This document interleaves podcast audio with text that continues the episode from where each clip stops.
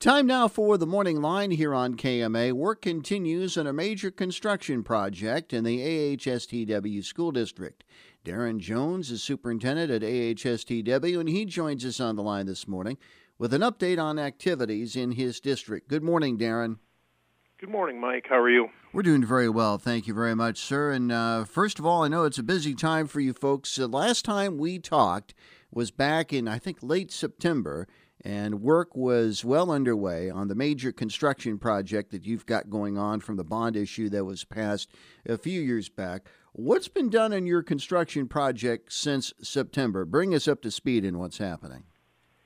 Yeah, our our new facility is coming along. Uh, the building is now fully enclosed. Uh, they started to put windows uh, in it just just last week. Um, the weather after Christmas kind of got us in a few areas, but uh, it's advancing. Uh, inside, the building is uh, they they've started drywall frame drywall framing and, and then drywalling. So that's going on. Um, we're waiting for a little bit of moisture to come out of the bricks, but other than that, we're the the project's advancing. Um, you know, we were hoping to be moving into the new section of the building right around this time, um, but due to the delays, um, that, that that completion date uh, will not be met. Um, but we're we're hopeful that uh, that uh, we, we will be able to move in here. You know, probably right around the end of the third quarter now, um, instead of instead of at this semester, or I'm sorry, fourth quarter, as as opposed to the semester and third quarter. So. We've also started to plan the renovation schedules for the summer, and um, and we continue to be optimistic that uh, all work will be completed uh, for the start of the 2024-2025 school year. When you talk about the weather, exactly how did that hold you up as far as uh, getting things done on this project? Uh, how big of a delay was it? Well, you know, we, we had some snow days, and that just delayed people in getting here um, with with that ability. So that that took uh, a little bit of time. So nothing nothing large, but every day um, with without work being done is is going to cause a little bit of concern. But we will. They they're doing a nice job, and uh, we continue to be optimistic as, as the project continues. Uh, I go in the project uh, weekly, um, and sometimes daily, and uh, I, I enjoy seeing the, the project come together and the rooms develop, and and uh, we will we will be excited to get in there when we can. What's been the public reaction to what's been completed thus far? What are you hearing from the, the, the public about uh, the work that's been uh, finished uh, on this project? Well, I think they're all appreciative of the of the building and like to see it coming on, and and they all and everybody understands that I've talked to says that at the end, the project's going to be a, a very good project for our kids, and and are excited. And yeah, the timing may not be exactly where we want it, but it's exciting to see uh, the commitment to our students uh, develop right in front of our eyes. Now, as uh, far as uh, snow days are concerned, like other districts, you've had to deal with the cancellations uh, and the postponements that have been uh, uh, created because of this uh, harsh winter we've had, particularly this month of January. what has the continuing winter done to your class schedule and extracurricular activities? Yeah, we've our extracurricular activities have really taken a hit. I know Coach Holst, our, our athletic director, has done a lot of work to to get events rescheduled, and um, you know our teams have been asked to play back to back quite often. So it's it's uh, it's it was it's been really good to to uh, watch our kids respond in that manner, and uh, they've done a nice job through it all. So so we're happy about that. Um, as far as the school calendar, we we did lose four days um, in the month of January. December was really nice, which we're very mm-hmm. appreciative of that. Um, but January kind of got us, and what we are going to do is we uh, the calendar has some flexibility in relationship to three days, and those days will be uh, will be absorbed into the into the hours that we already have established. Uh, the fourth day we are going to make up, and uh, we're going to make that up on February Thursday, February 15th. Uh, we had a professional development day on that day, and uh, we are just going to make that a student day. So we have some plans moving forward, and uh, hopefully. Uh, the the short winter that we've had so far is is done, and we, we won't have to worry about weather uh, moving forward. But we're in Iowa, and and we don't know, and we will adjust if we need to.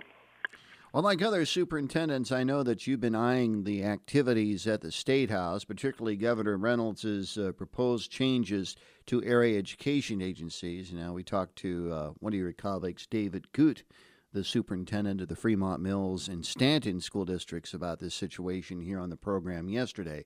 Now, the governor released her latest proposal on her Facebook page on Friday. I don't know if you've had a chance to take a look at that, but if you have, uh, overall, what are your thoughts on, on what the governor is now proposing as far as AEAs is concerned? Yeah, I have had a chance to to begin digging into it, and from what I see, is there's not much of a change really between the House study bill, which was initially released, and um, districts were able, districts um, and, and, community members um, provided feedback to, to legislators on. Uh, this bill is is very similar to the first bill. Um, there's a few changes, but it, it's really similar, and it's being released through the Senate. Um, conversations that I've had with legislators uh, they understand what's at stake here, and um, especially with the House, uh, members of the House of Representatives that I've spoken with, they they understand what's at stake here and, and the potential loss of services for school districts uh, if AEAs were to be um, modified to the extent that is being proposed. Um, so so that's you know it, it's difficult. I, I'm I'm really going to be interested to see the debate uh, in each house um, to see what type of a bill can be uh, or an agreement can be reached. Uh, there's a there's a lot of components, and unfortunately, a couple of the components directly conflict with each other, and um, that that's that's my struggle. And uh, you know, the AEA system, if if the changes were to occur, you know, small rural school districts would not be able to replicate those services um, to to the extent that they are provided, which would lead to cons- small consortiums being built um, between school districts, and it, it, will just make it more difficult to get the same type of services to to, to Iowa kids. So. Um, it, will be interesting to see how the bills advance, uh, especially the Senate, the state, uh, the Senate study bill, and uh, we'll see. But in, input is important, and that's that's what we try to we're going to try and do is just to continue to advocate for uh, for Iowa students and, and some of the services that that uh, the AEA can provide. Well, the governor's argument, you've heard her arguments that she believes the AEAs are too bloated, and uh, uh, she's blaming the AEAs for the low test scores uh, for special ed students, and that particular standardized test they have to take. Well, what is your reaction to that overall? Uh, what are your thoughts on how well the the AEAs serve the school districts in this state? I know for I know for our district when if if we have a question or a need, um, we we know who to call and and we can get a response and assistance. Um, you know when when we when we need to.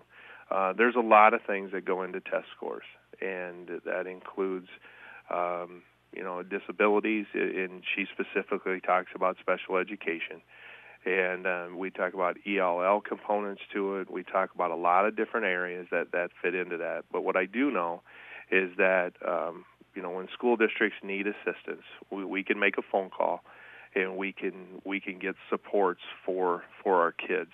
Um, if the changes are to be made to the extent that that is being proposed, uh, that phone call will be harder to make. Well, I know we'll talk about this more in the future, Darin. Uh, we thank you very much for being with us this morning and taking time out to do this. And we will talk to you again somewhere down the line soon. Have a good rest of the day and enjoy the improved weather. Terrific. Thank you very much. Have a good day. Bet. That's Darin Jones, Superintendent of the AHSTW School District, on the Morning Line on KMA.